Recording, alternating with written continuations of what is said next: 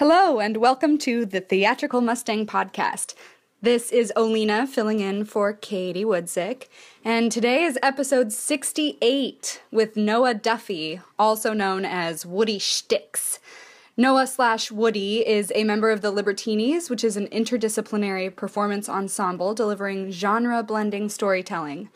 Noah and I talk about Chekhov a lot and the Libertinis' upcoming remount of the hilarious, and I mean, like, I could not stand my seat, hilarious devised piece called Uncle Seagull, uh, which you will have to see to believe.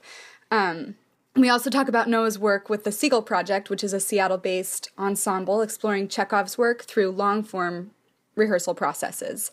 Uncle Seagull will be performed as part of Seattle's upcoming Fringe Festival, and performances are February 26th and 27th and March 4th and 5th at 9 o'clock p.m. For tickets, check out the link on the Libertinis Facebook page, and that's Libertinis, L I B E R T I N I S. And the link on Facebook will take you to the, their Click for Ticks site. Um, I hope you enjoy this episode. I certainly had a great time talking to Noah. Thank you so much. Thank you to today's sponsor, Island Shakespeare Festival. ISF is Whidbey Island's professional regional repertory theater. Their 2016 summer season runs July 8th to September 11th with As You Like It, directed by artistic director Susanna Rose Woods, Julius Caesar, directed by award winning Seattle director Corey McDaniel, who's also the producing artistic director of Theater 22, and finally Julie Beckman will direct her award winning adaptation of Jane Eyre, which premiered at Book It Rep in 1999. For more information about Island Shakespeare Festival, visit their website at www.islandshakespearefest.org and check out their Facebook page. And we've also just launched the 2016 membership drive, so check that out as well.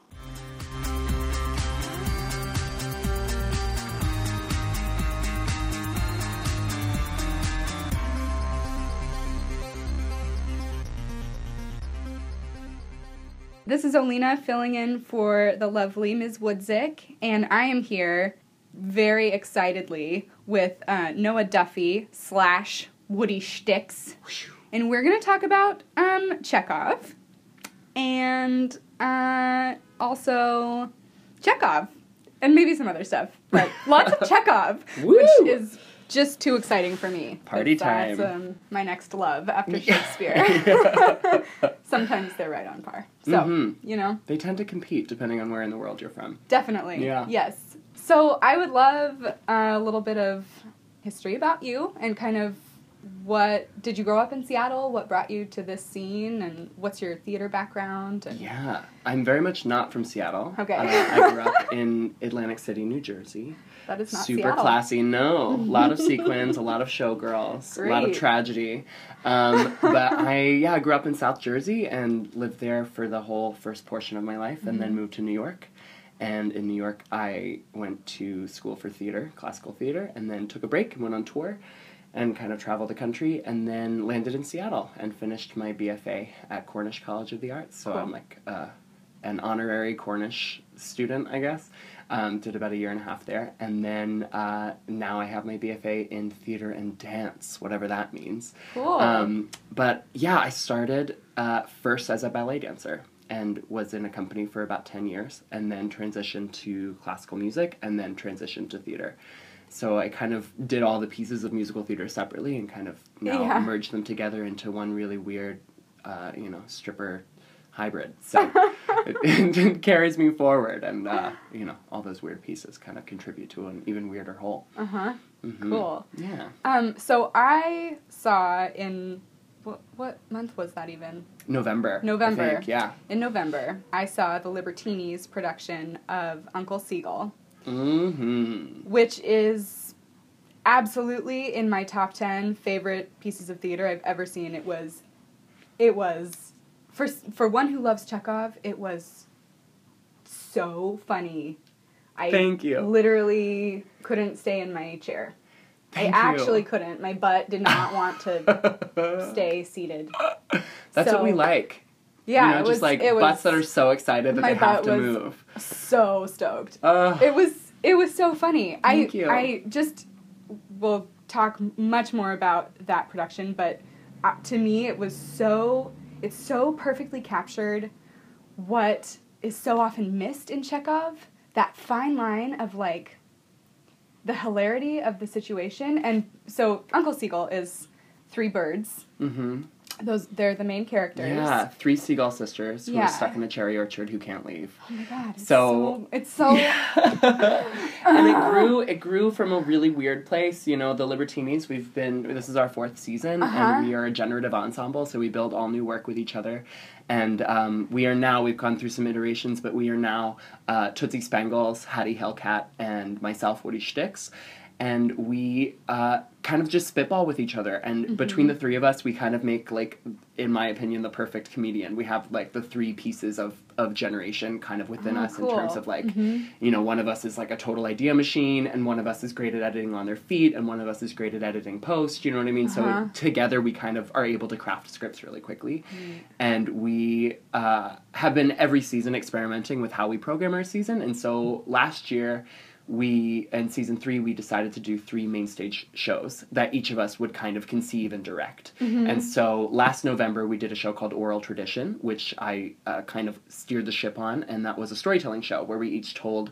long form stories uh, from our personal life from Mm-hmm. growing up um, which was super special to us and we've all Yeah. done storytelling in different uh, amounts and in different settings you know and and uh, so that was our that was like my show in November, and then uh, Hattie Hellcat conceived and directed a show called Your Cheatin' Heart, um, and we have a writing partner. His name is Max Kirschner. Um, also happens to be Hattie's husband, but is an amazingly talented writer of a lot of different degrees. And so we crafted this like really dusty. Uh, you know, whiskey in your boots kind of western. Um, and then this past summer, we did Atomic Falls USA, which was like this huge glittery blowout, kind of conceived and steered by Tootsie Spangles um, about a community that was stuck in a bunker in the 1950s. And uh, the end of the show is a question as to whether or not like there was an actually apocalyptic event or not. But Uh-huh. either way, it's like these these kids mostly kind of discovering themselves and sexuality stuck in this bunker Wow. in the midst of like you know botulism and like a lot of like psychedelic drugs and repre- you know all that stuff. So that kind of season was really exhausting for us but w- so wonderful to kind of experiment with these huge shows that Yeah. incorporated a lot of other cast members with the exception of oral tradition. And then in the midst of that time we were programming a lot of small things in there like our art party series at the pocket theater and a lot of um, you know one-off events and kind of more nimble content that more closely resembles like you know uh, just the three of us or things that are like a little bit closer to sketch shorter concepts that aren't necessarily whole shows. And during that time we were sitting on hattie's porch which is kind of our like base of operations. And uh, somebody and, and honestly like it was a collective joke that i don't think any of us took seriously for a while. But somebody asked you know we were talking about chekhov and i've been involved with the seagull project for a long time so we talk about chekhov a lot just personally. Um, and with just the phrase Uncle Seagull came up, and we thought it was like a really funny, stupid joke. And that was a full year ago. That was a long time ago. And we had hoped, we were like, well, let's look at season four and kind of see where we can put it. Uh huh.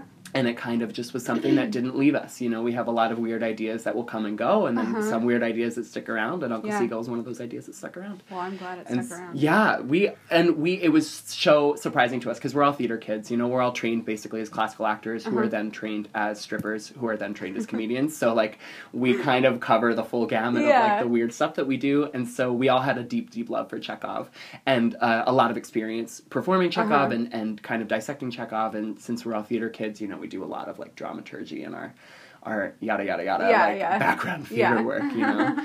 and so uh, in that we discovered that we actually knew a lot about the plays themselves and we Uh-huh. were pretty familiar with the, the base text and from there kind of figured out what kind of world uh, these animals would live in you know and it kind of went through Yeah. some re- iterations but i think the whole time we knew that it was going to be birds stuck in this cherry orchard and then um, as as we built the show together in the Libertinis fashion, which is basically just us like starting a recorder and go into town and we improv together in rehearsals and we write separately and come back and every show is different the way we build it. But uh, Mm-hmm. this one we really discovered that we wanted to weave the storyline of the humans into the yeah. plot itself. Yeah, And I so, love like- that commentary. Yeah. It's so cool just to have that other perspective on Right. Because in Chekhov, the, the characters are so self absorbed. Right. Um, we, be, the audience becomes that lens of Mhm. like watching them. And, Right. And what's funny is watching these people experiencing these ridiculous circumstances with no understanding that they're experiencing these ridiculous circumstances. It is Right. just life for right. them. Right. right. So then to hear the commentary of these birds in these ridiculous circumstances commenting on the people, it was just such a great way to kind of balance that. Yeah, it was it was cool. it was fun to do, you know, and Yeah. and in those plays, you know, there's so many storylines going on in all of them, and there's so many people, and there's so Yeah. many names, and there's so many so like many names for the same character. right ridiculous subplots that pop up that are like sometimes not tied, and Yeah. and all of that is what we love about Chekhov, but also I think like adding another more absurdist element to that Yeah. kind of world, like because you're just adding another three storylines to story like 20 in Yeah. a standard Yeah. play you know Yeah. and so it, it wasn't too much of a stretch to just like have another perspective but to kind of view the whole thing through that perspective and to emulate some of the situations that the characters go through you know in our show um, we throw a party that no one comes to and that kind of you know uh, kind of connects very So deeply sad. to the three sisters and you know there's it, in each play you know we can point to specific things in the script that we're like oh this is my favorite part of this play Yeah. or this is something that i personally experience you know and, and being clowns the three of us trained as clowns and working primarily through clown as a medium and Mm-hmm. you know and not just like the rainbow wig and like red Right, nose kind of clowns but that you know that approach to theater and Uh-huh. approach to life which is that like 100% earnest and that fully committed to pursuing a task and a goal Mm-hmm. And the grotesque a little Right, bit too. The, absolutely. The grotesque natures of, and by grotesque, by grotesque we mean like larger than life flaws, kind of. Yeah. And finding those and making them. right Like really committing to those. Right. Which is so human, you It know, is, and I yeah. think that so much of, you know, obviously our day to day is like being aware of those flaws, but finding a way to like still like do our hair and drink our coffee and feel like we show Mm-hmm. up for the day, like I'm here. Um, but so much of clown is by like, you know, showing up for the day without all of those other things on top. Right. So that you are just like this raw onion, just like Yeah. weeping all over the Yeah, place, yeah. you know? And so to create Chekhov characters that, and that's really the truth, you know? And like, Mm-hmm. we, it was really important to us to create a show that was not a parody of Chekhov, but a love letter to Chekhov. And Yeah. Because we do love and appreciate Chekhov and know the importance, you Yes. know? And, and. I think that was very clear. Thank you. Thanks. That was our big goal because we love, as clowns, we love sending things up, and we Yeah. love. We're definitely the ones that'll make the weirdest jokes and like Yeah. nonstop jokes, but we we do love and appreciate so many things, and like Chekhov is one of those things. And I so- think that there was enough care taken with um, the themes in Chekhov and those common threads that do draw us, draw humans to those stories like in a way that we can empathize and Mhm. connect. Mhm. There was enough of that maintained even with the absurdity that it really still those poignant moments were really poignant. right. And when no one came to the party, it's like I'm laughing really hard because it's so funny to watch you guys shift from this like enthusiasm Right, and and, like, anticipation tiny and bird excitement. flower- like, oh my hats. god, so funny. But then also like that feeling is something we all know and have experienced at some point. Absolutely. And so there's this like awful connection to that right. and then it's like right. I'm also crying and Right. laughing and I don't know what to do with myself. Right. So I think yeah, it captured that Thank so you. Yeah, it was important to us that it was not only a love letter though, because we feel like you know, and this is me personally. I'll say too is that there are so many tribute shows in Seattle. Mm-hmm. You know, and especially like we have roots in burlesque, although we're not a burlesque troupe by any means. We do have like some basis in burlesque, and uh, I love. There's so much burlesque that is like tribute burlesque, and there's so much burlesque that is themed burlesque, and we love that, and we love doing that on like separately, um, and it's important to us as a company to find ways to like capture that excitement of like what is a theme that we really love, but also to like hold it up for inspection, Yeah. you know, and and not just like look at these themes that we love, but like how do these themes relate to what we're doing? And so it was important to us to have a love letter, but also a ransom note, and really to say, you know, this material is hundred years old. What in this material is outdated what in this material needs to be needs to be examined from like a socially aware perspective Mm-hmm. what in this material needs to be examined f- through a feminist perspective and through a queer perspective and Yeah. as like a feminist queer led ensemble um, that's always important to us Mm-hmm. you know and and my work with the seagull project you know i've been kind of really deeply entrenched in chekhov for four years now um, with with them and traveling the world and and examining it from a totally different perspective from this like hyper realism um with elements of the absurd, but like that real, you know, like a true, like this is Chekhov, you Yeah. know, with a capital C, Right. And so uh, Yeah. it's it's really a great exercise for me to spend so much time with this material that I truly deeply love, but also to examine it critically and say like, Mm-hmm. how is this material outdated? How are these, especially women, how are these women being treated in these plays? And th- these are rich white stories written by a rich white Uh-huh. playwright, you know, which at the time is completely, you know, accurate based on Yeah. who's seeing these shows. But like, is that accurate anymore? You know, Yeah. and there's so much talk in Seattle about making making work that reflects the diversity of our audiences. Yeah. You know, and there are a few theater companies in town who are really doing that, and it's our goal to always at least ask those questions and get better at answering them. Yeah. And maybe not answering them at all, but just keep asking them Mm-hmm. in terms of like, you know, again.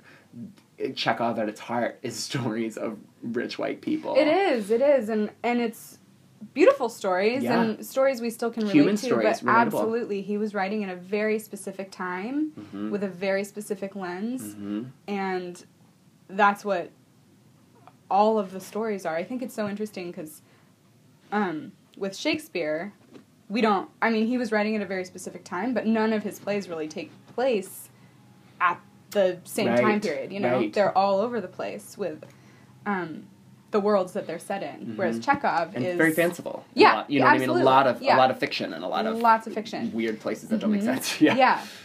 Whereas Chekhov is very much in a place and time Right. all the time. Right.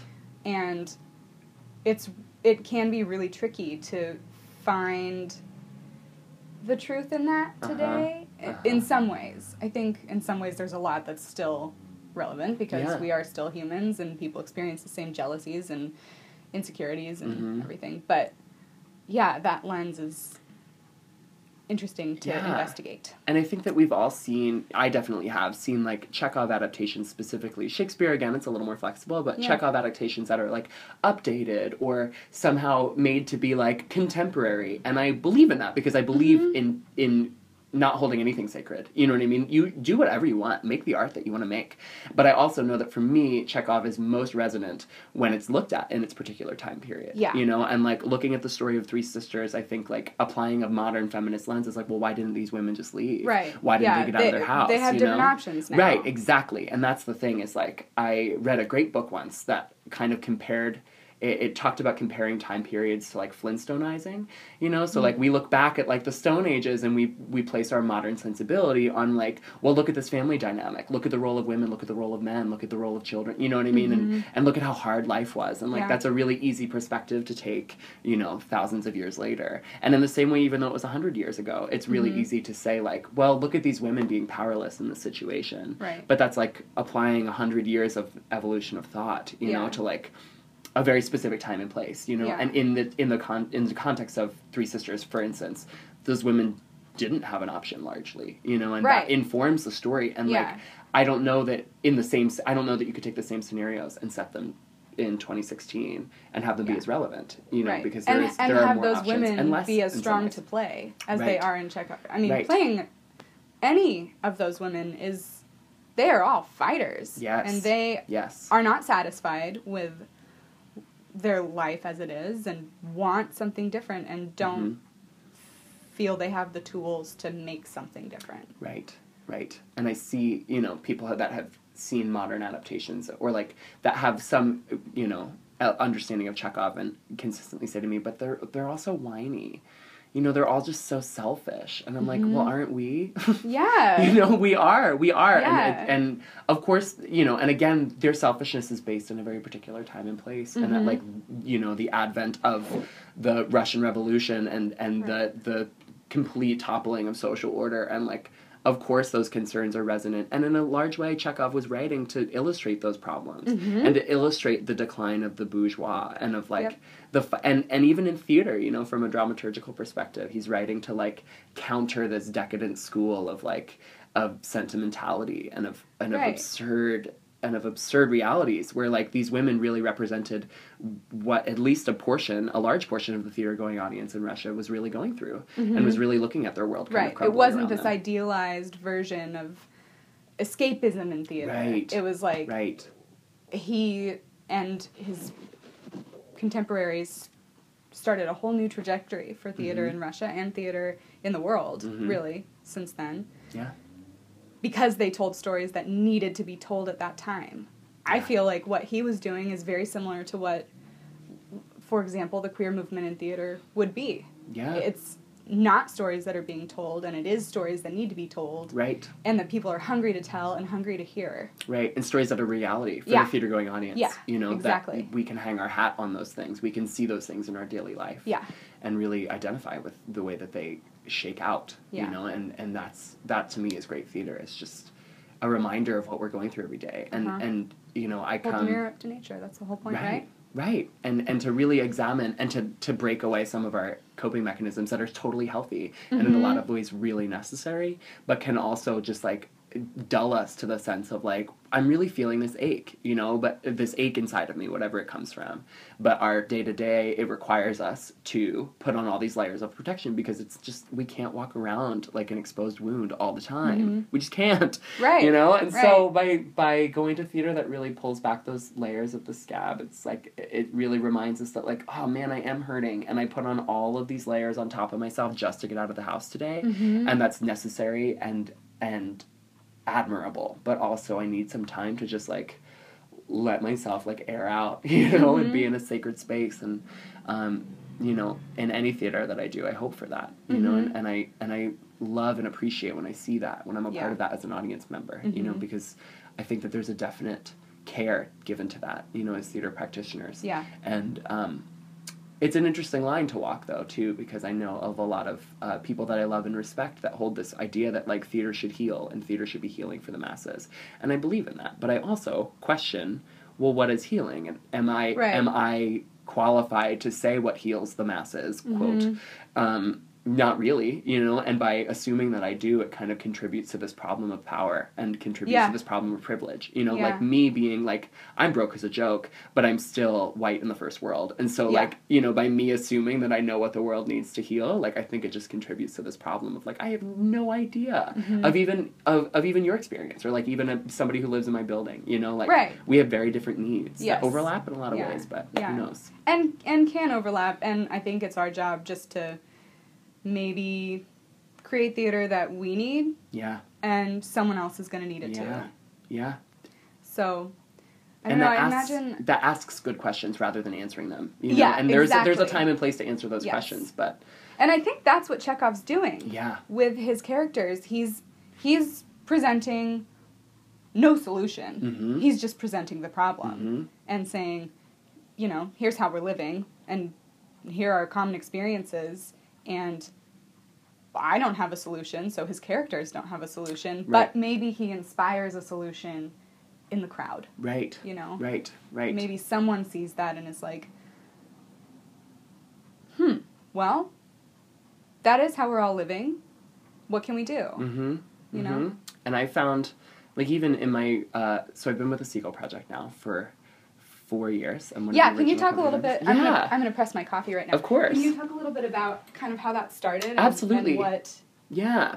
So the Seagull Project is That is. basically like uh, it started as nine veteran actors in Seattle coming together to decide that they wanted to play roles in Chekhov that they either assumed that they wouldn't ever be cast in or Uh. hadn't been cast in yet. Uh-huh. And so uh, they all kind of came together under the umbrella of um, they were doing a du- another show at Seattle Shakespeare Company, and they decided to kind of meet together and read the script and and the original intention was to build a very grassroots like uh, production Mm-hmm. that you know might be a reading, might be a black box, might be something um, just really simple that they could explore these characters and Yeah. give a lot of time. And uh, these nine actors kind of worked together for nine months, and um, toward the end of that process, they reached out to myself and a fabulous musician and comedian named Lindsay Leonard, um, who I knew previously through um, other projects. And so Lindsay and I both went on uh, as musicians who also played roles in the show. And so I played the accordion, which uh, I'm not even a great accordionist, but I think like anybody who can like put an accordion on their body, like it's a visual, impressive. it's like a, a visual buffet. you know what I Yes, mean? Like people are like, that looks crazy, and like there are much better accordionists than I, but you know, it's it it does provide a nice element, you Yeah. know. And so um, Lindsay and I were tickled. Lindsay plays the violin, and so we were tickled to join the ensemble and kind of provide the music. And between the two of us, we kind of led the the musical side on under the direction of Rob Whitmer. Um, and this kind of ensemble kind of blossomed and uh, grew into this decadent, beautiful production. And funding came in, and support came in, and Act Theater stepped up, and so much happened all at once to kind of lift this production to a huge, way larger than I think anybody had anticipated. And um, you know, being the the primary company being mostly equity actors, you know, there were a lot of things that we had to consider anyway. So Yeah. by by kind of accidentally stumbling into this huge production, we started a snowball that has that is still rolling, you know, and um, and and at that point, after uh, our first production of The Seagull, directed by John Langs at ACT in January of 2013, I think is correct. Um, there was kind of a question mark as to how the company would continue. Would it continue under what guise, under doing what work? Um, and so we were kind of floating around as the producers kind of um, just did a lot of legwork behind the scenes.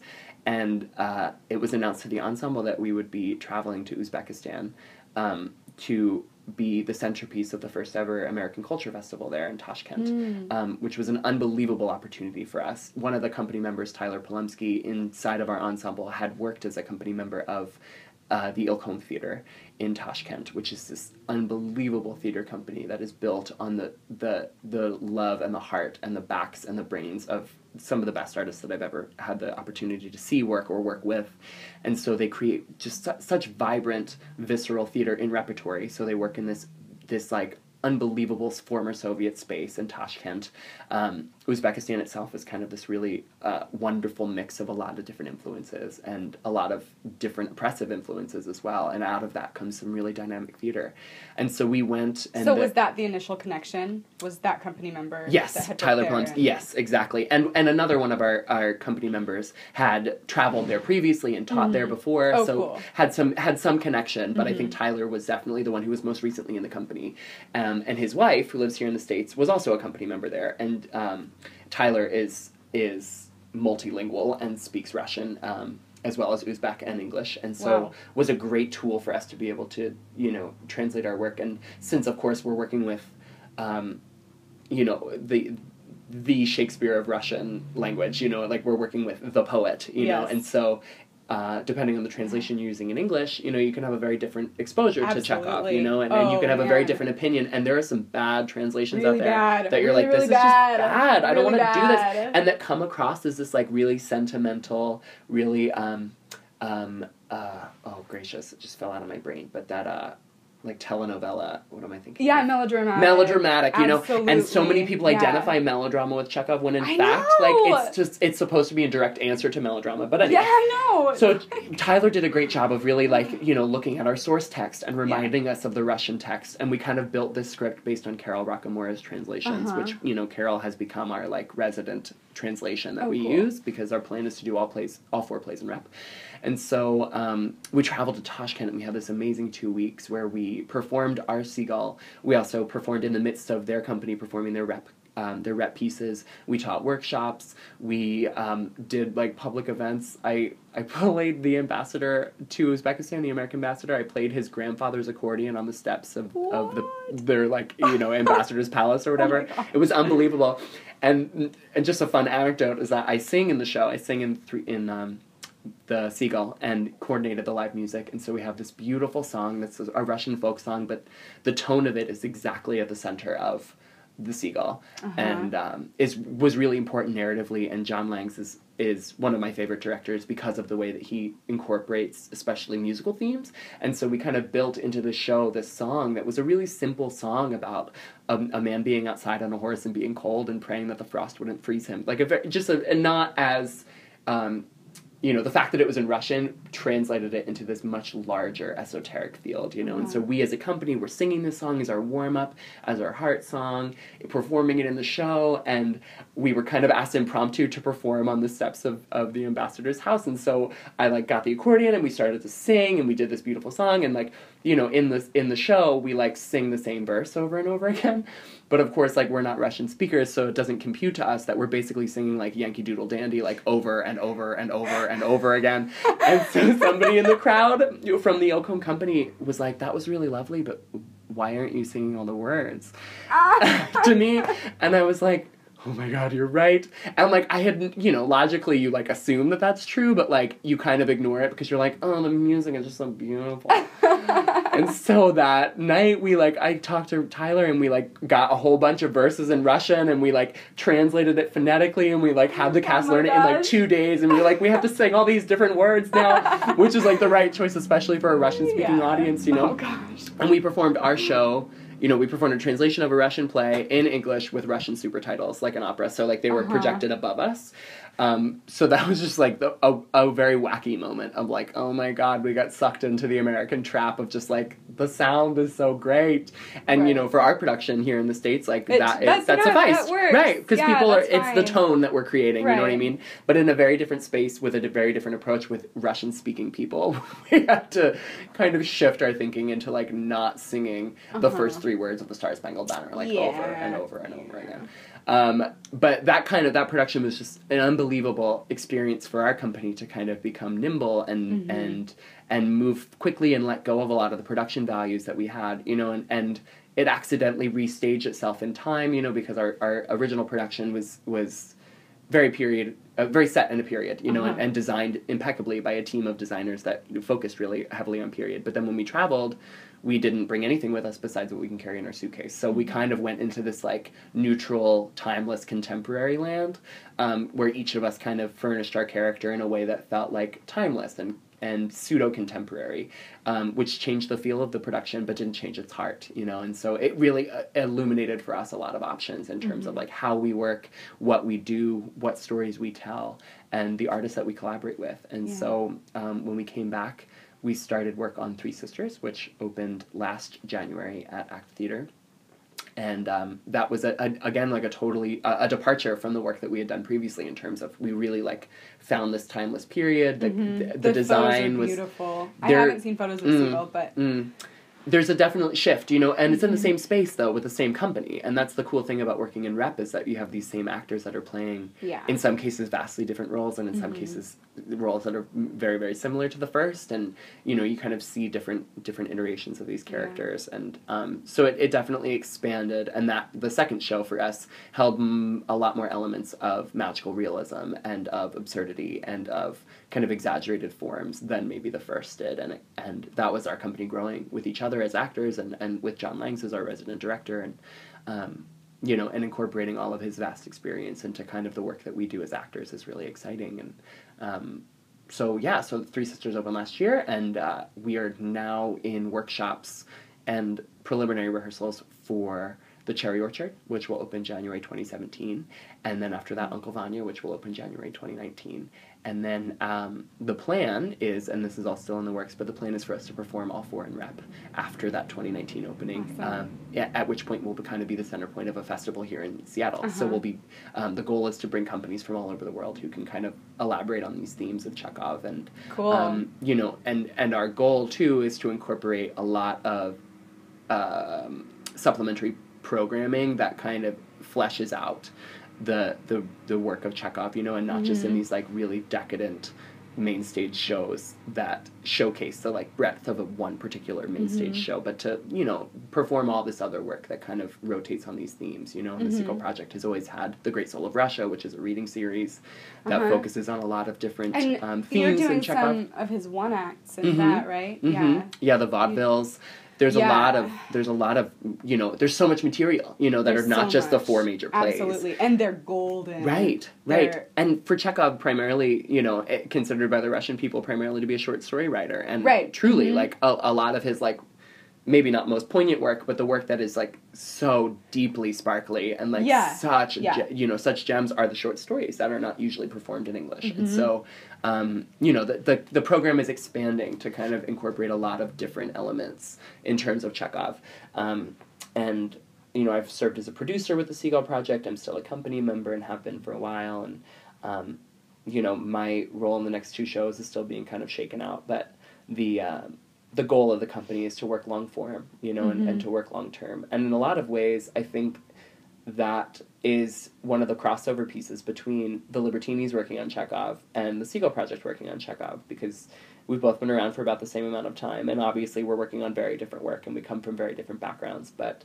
um, it's important to me that that I respect both of them fully and I do Mhm. you know and, and and that I remember that the work is as important in both aspects you know and for me it's a, it's it has a lot to do with access you know and Uh-huh. you know I love the Seagull project and I love everything that we do and I know that because of where we perform and how we perform we isolate certain communities Mhm. and the same thing for the Libertinis. You know, we access very different communities that, that maybe might go to those main stage shows at ACT, but we still isolate communities, you know, and so in both settings, my goal is always to like kind of continue to open the lens and say, like, Mhm. well, who are we missing and why are we missing them? Mhm. And is it because we're not telling their story? Is it because we're not inviting them? Is it because we're not uh, making it even like financially accessible for them?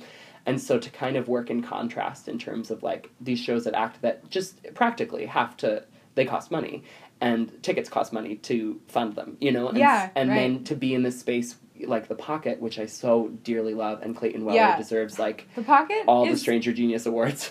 amazing. What an incredible gift to the truly, Seattle theater community. truly. And for those of you listening at home who don't know about the pocket, do yourself a best thing. favor, research it, and it's it's just an unbelievable model. Yeah, Something it really, is. really slick. Yeah. Something simple, something volunteer based, and something you know the Libertinis. We're proud to sponsor the pocket because we Yeah. know that they provide a cost neutral space for producers right and a risk free yeah. space. So the way the pocket works to rent the use of the space for a production, Mhm. they just take the first twenty Yep. tickets. Yep.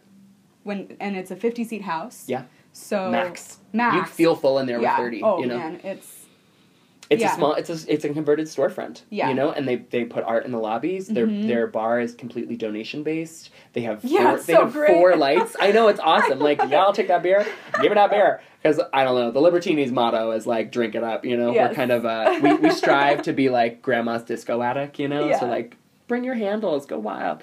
Um, but you know, in a space with four lights and you know twenty square feet of performance space Yeah. and just like chairs that move around and like sound a soundboard that's run off of somebody's computer and like an auxiliary cord that is where magic happens and you know it was Mm-hmm. Built by improvers and by stand-up comedians so it has that sense of like this is just a space but i've seen so much great theater absolutely capital T theater, whatever Right, the hell that is. right. But like, you know, I've seen so many different things produced in that space. And And, Uncle Seagull was at the pocket. I don't know right, if you said that. right, right, right, right. That was at the pocket. and we and was- have been just tickled to be involved with them. You know, Clayton approached us before the pocket existed. You know, in the in Mm-hmm. the preliminary stages, and um, kind of came to us and said like, "Hey, we have a lot of this, that, and the other thing, but we don't have a lot of whatever you are." And would you be? Would you? Right, I know. And like, who knows? You know, we're like this deliciously weird cocktail of theater Yeah, and clown yeah. and burlesque.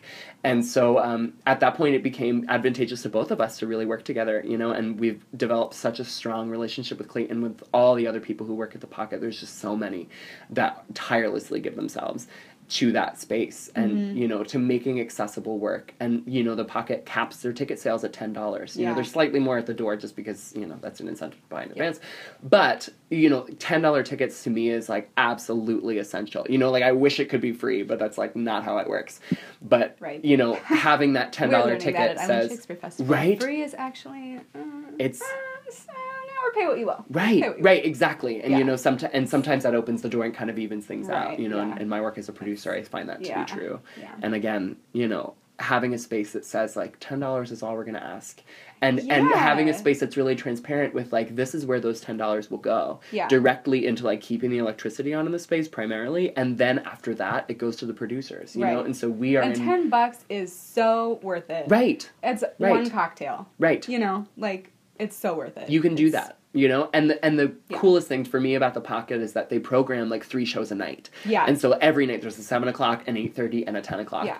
And like you can go, you know, if you have thirty bucks that night, you can see a whole night of like the weirdest stuff that you could possibly imagine, Yeah. and like hit or miss, it doesn't matter because Yeah. you're there in a space, pr- you know. encouraging live art Mm-hmm. and like that's where a lot of stuff grows and is incubated you know and and our some of our most fun nights at the pocket have been our one-offs and our party series and Mm-hmm. our storytelling shows that are just kind of like lightning in a bottle like we're just going to see what happens Yeah. and we can't thank the people who show up for us enough because they're part of that process, you know, and that's something that we really wanted to make clear during Uncle Seagull this last time mm-hmm. is that mm-hmm. um, the the same production but even bigger and better um, will be produced at the Seattle Fringe Festival. Mm-hmm. Um, the let's say uh, that again, right? Uncle Seagull is happening again. Woo!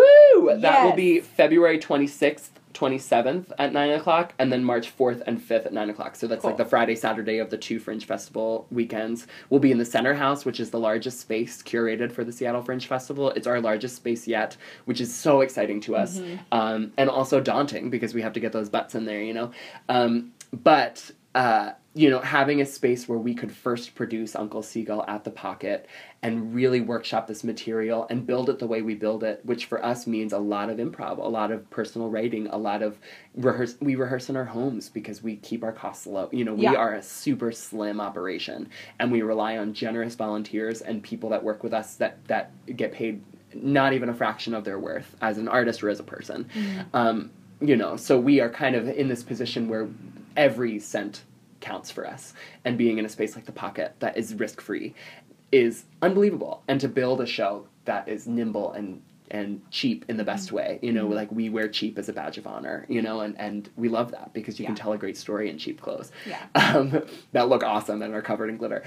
so like, you know, having a, having a space to workshop Uncle Seagull and build it. And for us, that takes a long time. And, you know, a lot of, a lot of the process for each of our big shows is really spent in creating the work, not necessarily quote, rehearsing the work. Right. And, you know, yeah. as theater kids, we always are like in this position of like, oh man, we want to rehearse more. You know, when you're doing a show that's published and you have the six weeks to like the script isn't changing and right. the the story isn't changing. Whereas with us, it's like lit- every minute it's changing, and like yeah. you know the three of us. Um, it's it, it sometimes falls to me to re- to like grasp onto the ad libs that we add as the performances go and like uh-huh. add them to uh-huh. the script and like that's a fun process but again it takes your mind away from like really like polishing the nickel you know yeah. instead of like forging the nickel right and it's like it's a fun image, we love that you know yeah. and so like doing it at the fringe again will give us a chance to just polish that nickel further uh-huh. knowing that like it still won't be a quote finished project product because right. that's not our interest you know our yeah. interest is to like have just sexy stories and boundless mediums that just explode you mm-hmm. know and continue to grow mm-hmm. and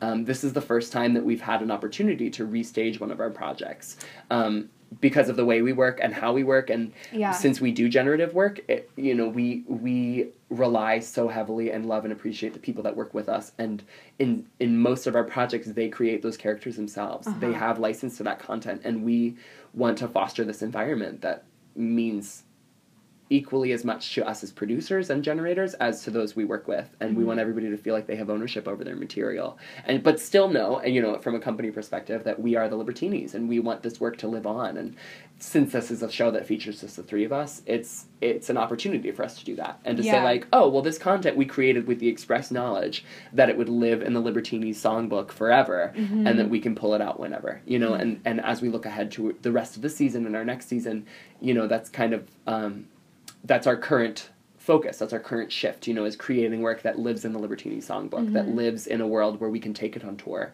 where we can take it to all these other theaters, where we can hopefully get produced by by houses that can mm-hmm. let us throw our weird meatballs at the wall and like they can pound the pavement for us, you know, yeah, and, yeah. and you know, yeah. keep doing those things. But the Fringe Festival, which we are so excited to perform in, will be a great test of that. And mm-hmm. you know, and what we really encouraged our audience members this last time is that we are improvers at heart, you know? And so, like, anybody who came to see Uncle Seagull, like, no one saw the same show. Right. Each night. Each night we tried new materials. Each night we tried new jokes and we all kind of come from this really wily perspective of like a lot of it is improv in the moment you know you just whip something out but like i will take full responsibility for being the person that kind of like comes up with a great joke and like won't mention it and then like wait till we're in front of an audience and like let it fly and that's just you know and we all do that you know yeah. we all sit on our secret eggs of like this is going to be really funny and we've worked together for long enough that that is encouraged you know and that's part of our attitude is that like i don't know what's going to happen and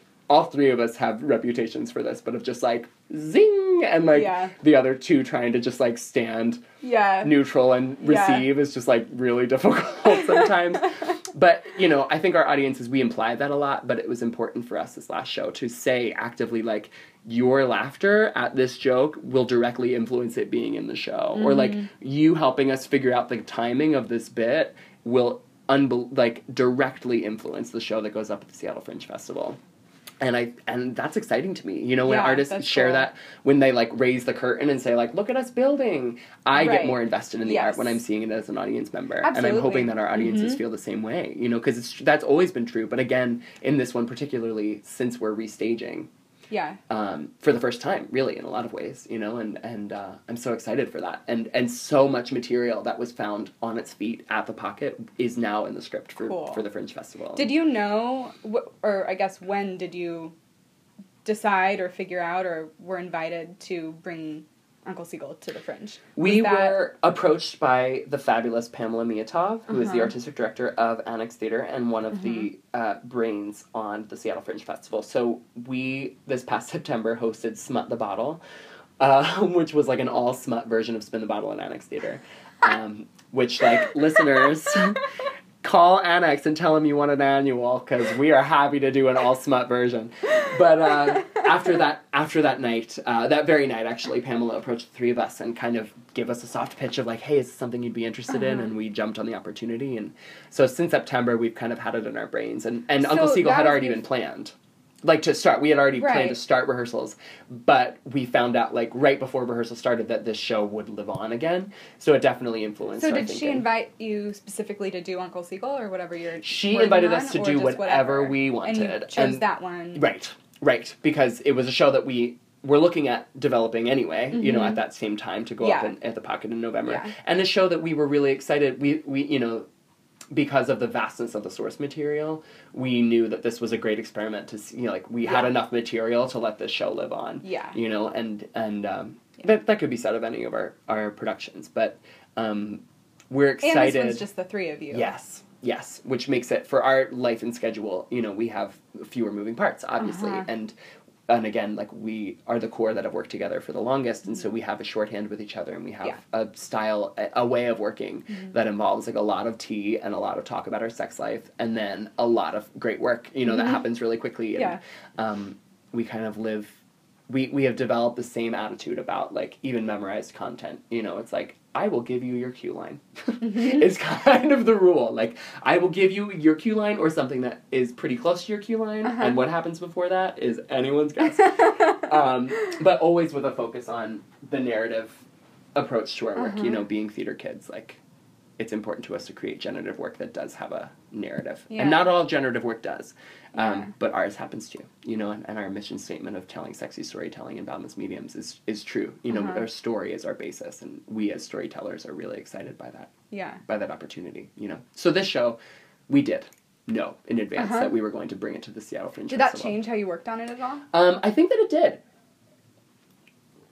It gave us an opportunity to let a few squeaky wheels be squeaky, Uh huh. you know, which which happens anyway. Right. But when you're performing it like Atomic Falls, our last huge show with a huge cast, um, which for us is like 10 people, uh, at the Ballard Underground, it was an unbelievably fun show and really, really built, you know? And when it's only, though, happening for four nights, you get, you either um, have this attitude of like, uh, you see the squeaky wheels, but it's fine because it's only you know what I mean. Like Mhm. it exists in this moment in time, and those squeaky Mhm. wheels are part of its charm. You know, or you get this attitude of like we have to prioritize the biggest squeaky wheel, which is this thing. You know, Uh-huh. which narratively might not be the biggest squeaky wheel, but in terms of like what you're putting in front of an audience becomes the primary focus. Yeah. So when we kind of shifted our focus to thinking like, oh well, this is all an experiment. This is a workshop run of the show. It gave us a chance to really prioritize the things in the show that were important to us Uh-huh. and really get to the core of like in this moment what's more important this piece of the story or this physical comedy bit and like obviously to our hearts like both are equally important but Mhm. like what do we actually have the time to do, to work on Yeah. you know and so it Yeah. definitely in different ways reprioritize those Mhm. things and give us a chance to say like well this bit we will simplify in this setting because it, we have the time to do that and we will expand it later you know as opposed to like in a different process we might have spent a lot of rehearsal time on this bit because it's like a trademark bit for us Uh-huh. um, and kind of neglected other things that needed Yeah, work too yeah. you know and, and that's the fun thing about generating new content is that everything always needs work. You know, it's like working on a car. Like there's always something that you can do to the car to make it more awesome. Yeah. Um, you know, so like there's always we're always tinkering, you know, and Yeah, so yeah. having that attitude explicitly from this one because we always have that, you know, and we always go into our shows thinking like how can we make every part of this better, but having a specific mindset about like well, let's just keep each workshopping the things that we do. And this Mm-hmm. show for us, we are all producers as well as performers and generators, and so we kind of cover all the design aspects. We bring in some designers, um, specifically Anna Freeland, who is one of the city's best lighting designers, Emily Long, all these beautiful people, Noel Barbudo. Um, but you know, we for this show kind of took the brunt of design, and Uh-huh. so um, myself, I'm a sound designer and a choreographer, and so throughout all of our shows, I kind of thread that thread throughout is like giving us really these like ridiculous lush landscapes with a lot of like sound jokes and um, physical comedy that we're all very adept in, but it's helpful to have like one brain to kind of shape Yeah. those things, you know, and so um, in this show, I kind of worked as sound designer and and choreographer and then Tootsie is an unbelievable wardrobe mistress, and so uh, she really led the charge on working on costumes um, in partnership with Fantasia Osland, an unbelievable costume designer in town. Um, and the so costumes are they're, they're great. ridiculous, They're really right? great. Oh yeah, Yes. oh yeah. For those of you listening, it's a lot of like leotard action, a lot of like wings, and a lot of orange legs. Um, so good. we're glamour seagulls Yeah. and uh, you know seagull face that kind Yeah. of resembles clown makeup which is, is totally fun and intentional and so um, tootsie really like handle and there's a lot it, it you know it doesn't seem like a lot but you know again our basis of burlesque in this show happens to be when we transform from baby seagulls into grown-up seagulls um, which isn't necessarily complicated to reveal but does require like a lot of weird costuming things you know and hattie being our props master on this show. And again it seems like it's in a lot of ways it feels like our lightest show but in a lot of ways it's our heaviest show because we built Mm. everything from scratch. Mhm. where in our other shows we can pull you know 1950s bunker we can pull in a lot of pre-existing material and a lot of furniture that's like and throw it up and have it live in this like weird wacky like grandma's auction world. Um, but for the show we really had to build so many things from scratch and like hattie and so many things were brilliant in the show but she presents to the sisters a bouquet made of trash and used condoms and it's one of my favorite jokes of ours to date. Um, but that took a lot of work, you know, to create this like really effective condom bouquet. Um, and there are a lot of th- every part of this show we can really point to and be like, wow, that took me a lot of time, and like it might not look like it did, but that's the I think that's the fun of good theater. Yeah. You know, being yeah. theater makers is Yeah. like I spend so much time and heart on this thing that's like such a passing joke, you know, and something that we posted on social media was um, Tootsie came up with this great joke of of my character Sasha walking in. I'm a school teacher and walking in with a tote bag. Um, that is basically all wings considered the NPR show um, by Robert Siegel, and so you know it took a lot of time to make that bag, and it's like a thirty second joke that is really important to us, you know, and and as comedians, like we value a good yoke, and so uh, especially in the show, so the show really like put our pedal to the metal in terms of Uh-huh. like testing our design capabilities and you know we all have different backgrounds in those so things. the the transition from baby seagull to grown up seagull is so subtle. It like took me a little while to kind of realize that that's what was happening, but it's so flawless. it's you. really great. Thank it's you. really effective. simple Especially with how the show starts. Right, It's right. It's very. I loved that attention to detail and Thank you. continuing that story of yeah and and that arc. And again that came them. right out of rehearsals. You know That's one of the earliest jokes we knew we wanted was the three of us breaking out of human-sized eggs. Um, which again were like the biggest pain in the butt to create but so fun to be inside of and Yeah. I know, I know the other two won't mind and, and some of our more gross fans will love it but I think consistently every time we got inside of these huge human-sized eggs we forgot that like they're not ventless you know what I mean so like I Uh-huh. was notorious for like farting as soon as I got in my egg which is basically like a huge Dutch oven, like a speckled Dutch oven. Um, and we're like in them for a while, so Yep. you know, you live and learn. Now I know. Um, but you know, we knew we really wanted to break out of these huge eggs and like Yeah. kind of have this like Bugs Bunny esque opening number of being these baby seagulls. And in kind of talking about that, we realized like that we wanted to hatch as baby egg as baby birds, you know, and and and then Tootsie built us these like beautiful baby, ridiculous like clown jumpsuits out of scratch material, and um, you know we knew we wanted to like spit food into each other's mouths, and so so all this weird stuff that again like was like wouldn't that be funny if Yeah. becomes like the core jokes Yeah. of our shows always, you know.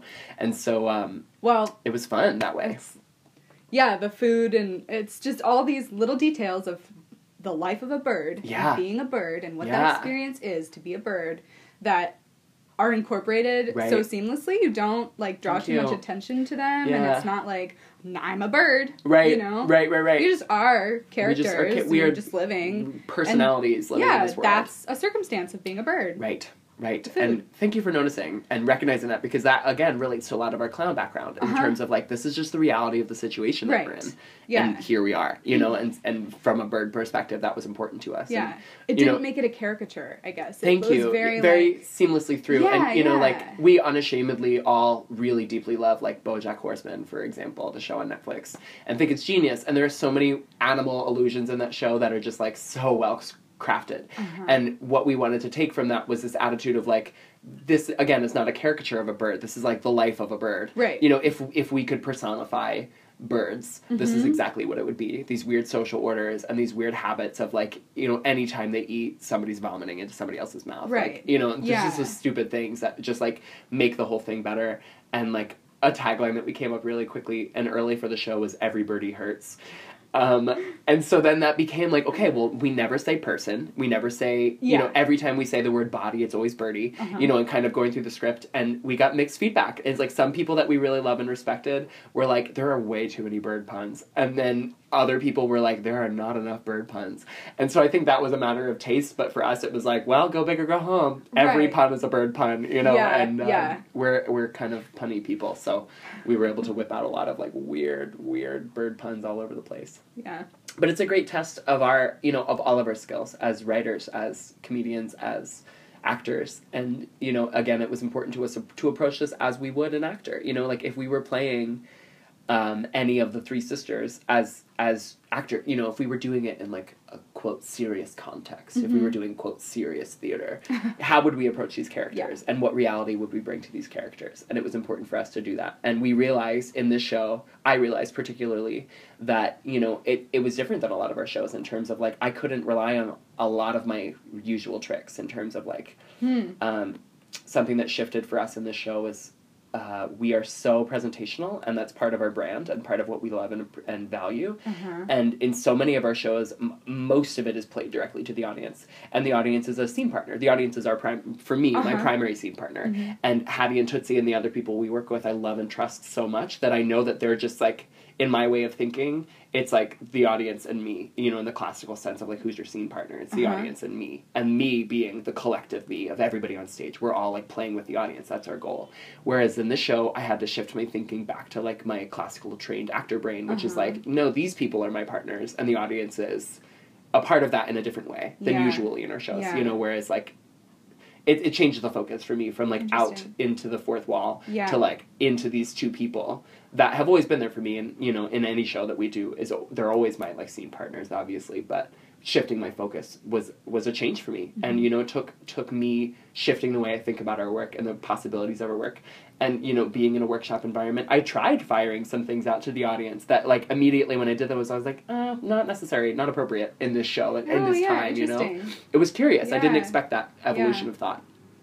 It was a it was a an eye-opening experience you know? And being somebody yeah. that comes from a mixed bag of theater training Mm-hmm. and um, that admittedly really struggled with theater school and was like did not suit me. I think there are some people that go to theater school and they're like really good at it. I was like not good at it. Oh, um, you know and grew up uh, with a lot of different art influences but kind of had a really hard time in theater school and the ways of thinking about like traditional theater training yeah. um, yeah, just don't make a lot of for- sense it's to me Not for everyone. and like and and what was always true is that I always felt like I am a great performer and this is what I this is what I will do with my life but like Mhm. I have a really hard time thinking in terms of action and objective like and you know and really taking the time to like make that okay you know and Uh-huh. I and that's like something that it will be forever like a torch that I carry is like it's okay if that doesn't make sense to you Yeah. you figure out the way around it you know Yeah. and when I was training in New York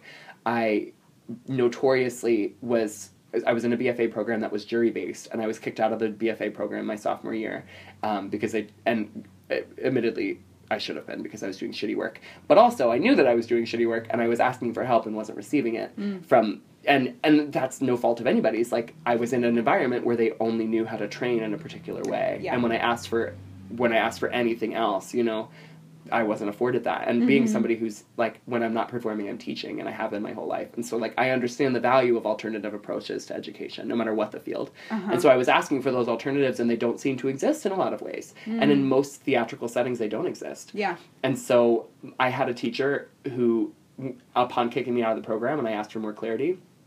Uh, one of the things he told me, the primary thing, is that I would never work except in children's theater because I'm too gay. Thank you, All right. Richard Niles. Okay. Um, right. All right. Coming from like the queeniest theater right. teacher Yeah. on the Upper East Side, you know what I mean? Um, which is just like so. There are so many things wrong with that that I like won't even go into right now.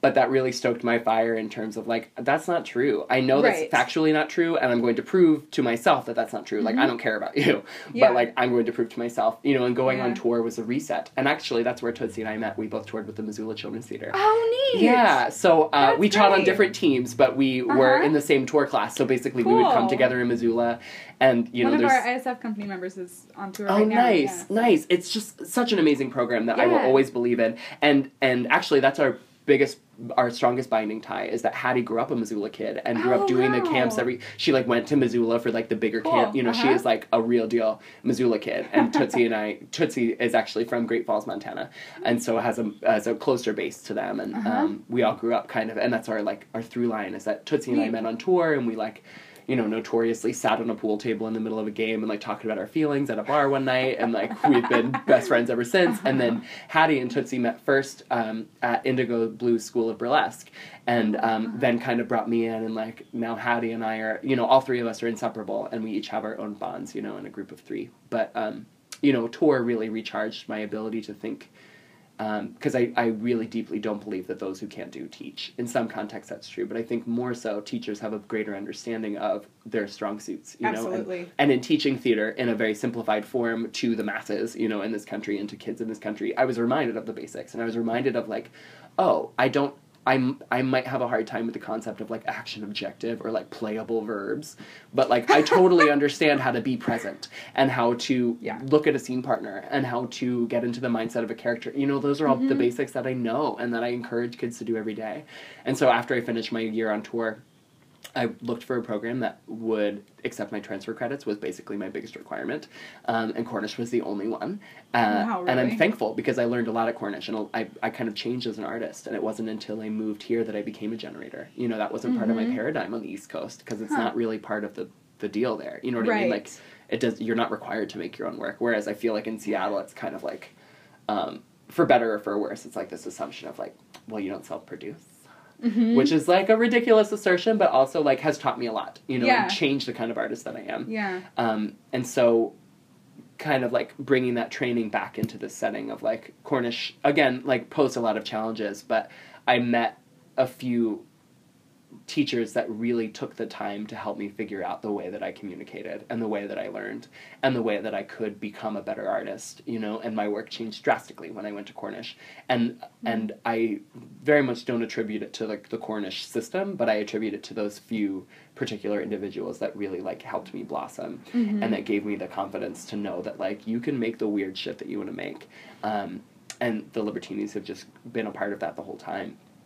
And I'm really thankful. You know, I, I Yeah. again like uh, I'm an honorary Cornish kid, and I think that the artist that I am is not necessarily from my full training at Cornish, but from those particular teachers that I accessed through Cornish, Mhm. and um, that that reminded me that there are a million ways to, you know, skin a chicken or whatever, and, and a million ways to make theater, and and th- and that kind of approach has taken me all over the place, you know, to performing in Uzbekistan in Right. this like really classical setting with these veteran equity actors to like doing the weird shit that we do to like being a pole dancer at Pony to being a stand-up comedian that talks about prostates you know i'm like i'm all over the place and i i am thankful that i have a support system around me that reminds me that like that all contributes to the greater whole of being a, a capital g great artist Yeah. and nobody can tell you what that is or show you what that is but i think you know telling good stories is really the only requirement and like making good art Definitely. you know Yeah. and there's so many ways to do that and seattle has afforded me those things and it's definitely not a city f-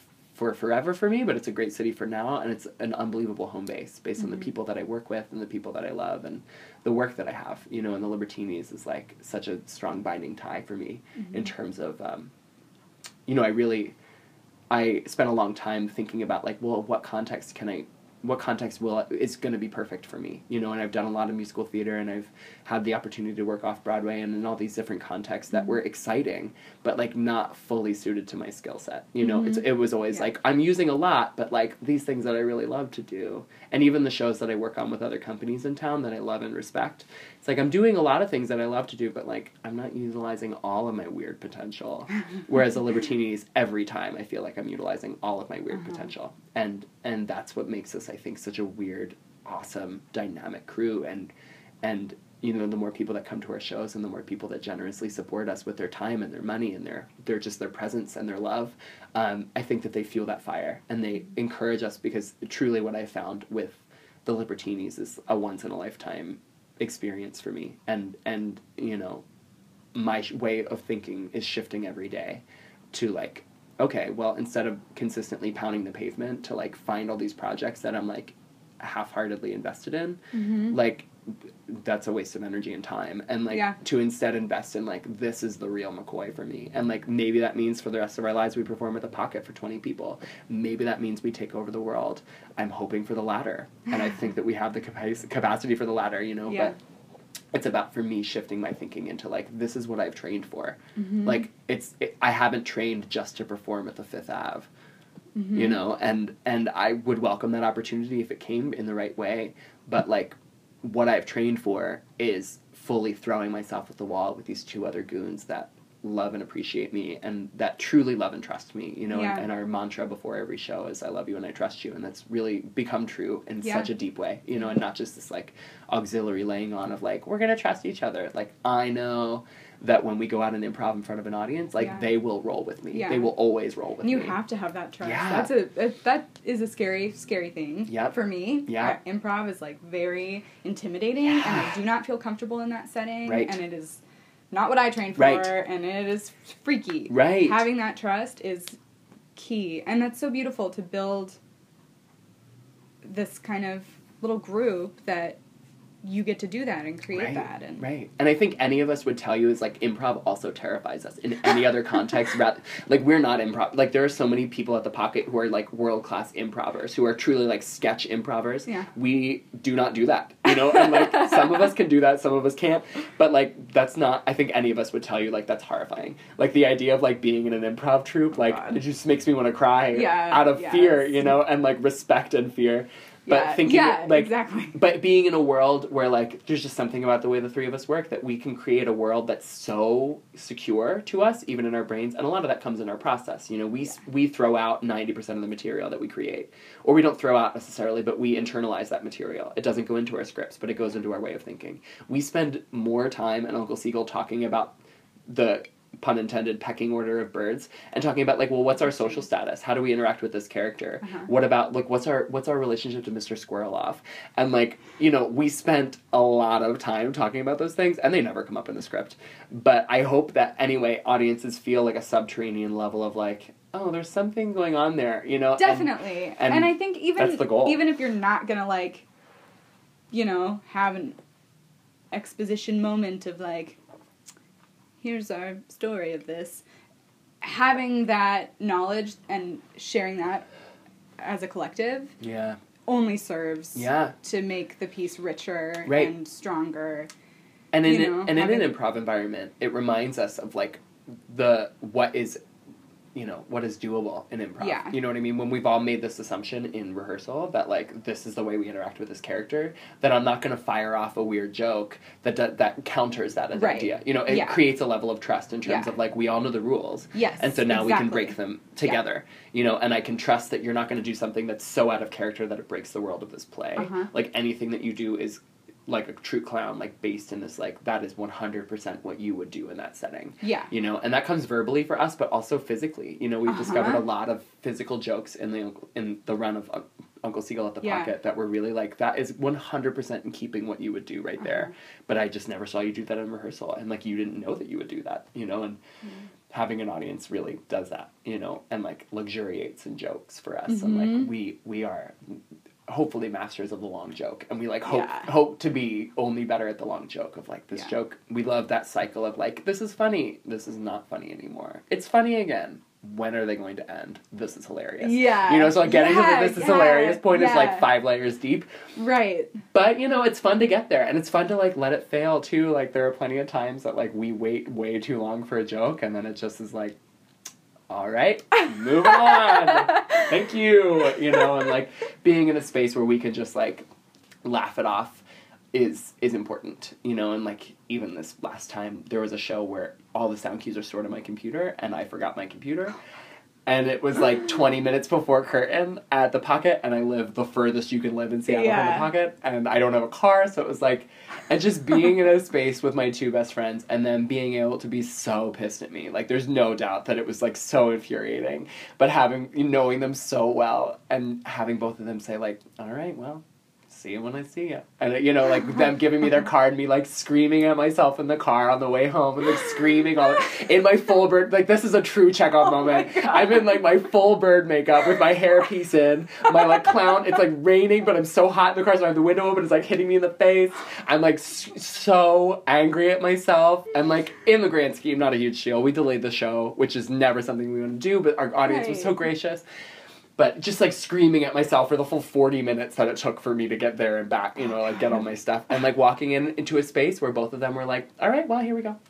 And i was like that unbe- that more than anything is what i need you know? Yeah. it's just a space where people are like yeah yeah yeah fucked up. Okay you know and and knowing that that's okay you know and and Mm-hmm. Yeah. we all do that in different ways you know Yeah. and like i sincerely hope that i will never forget my computer again like i've definitely like fool me once shame on me but now like i'm just gonna carry it everywhere just Yeah. in case but being in a space where that is true is is again unbelievable and um you know i i truly believe that we're going to take over the world and in order to do that you know we we keep fostering this sense in ourselves of like working independently to make ourselves better artists but in a lot of ways and i think any of them would tell you this is that we do our truly best work together. And i never expected to find that.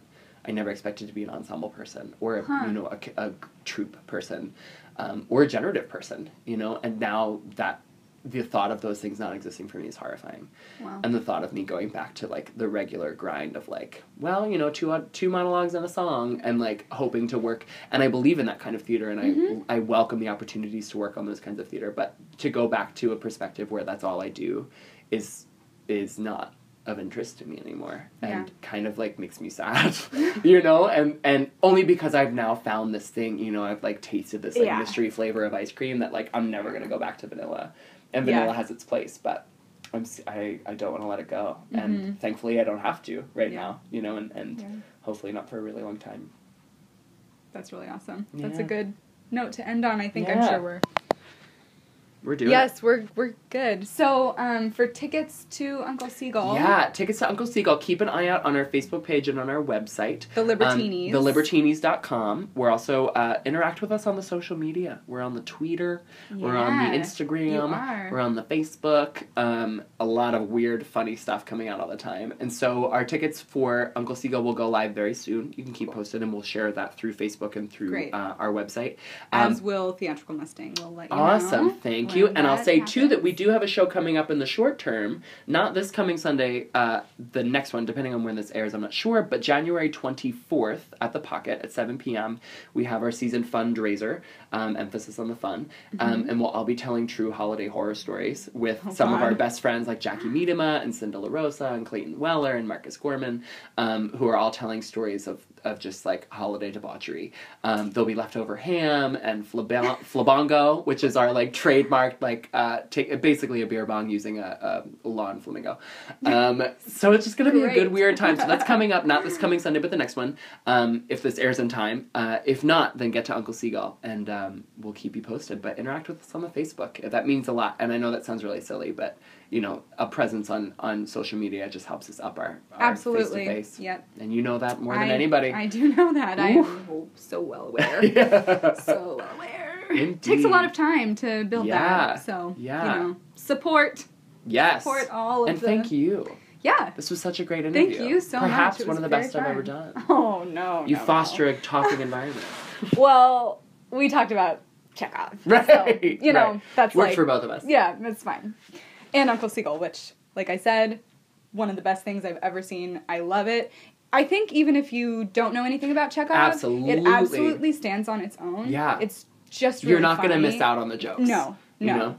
You're not gonna you're not gonna miss out. Either way, it's not. three of us dressed as clown seagulls in a cherry orchard. Right. So you yeah. can't so it's you can't really miss. funny. Yeah. But if you are someone who's familiar with Chekhov and has any experience with those characters and those lovely plays, then it's even more outrageous. I Katie actually, I went with Katie, and Yeah. she doesn't. She's not got a background in Chekhov, Mhm. and she thoroughly enjoyed it. Good. And That's what we love to hear. Enjoyed the experience of sitting next to me. Right. right. freaking out Right, the whole time. right, So and that show yeah, I think- particularly, you could tell the people that have read the plays Yeah. because like there's a lot of weird illusions. So there's thanks for being one of those. Yeah. So thank you so much. This was Mhm. wonderful. And Thank you, and thank you. good luck listeners. with the uh, remounting of Uncle Seagull. I can't wait. Oh, we're gonna mount it. Yeah.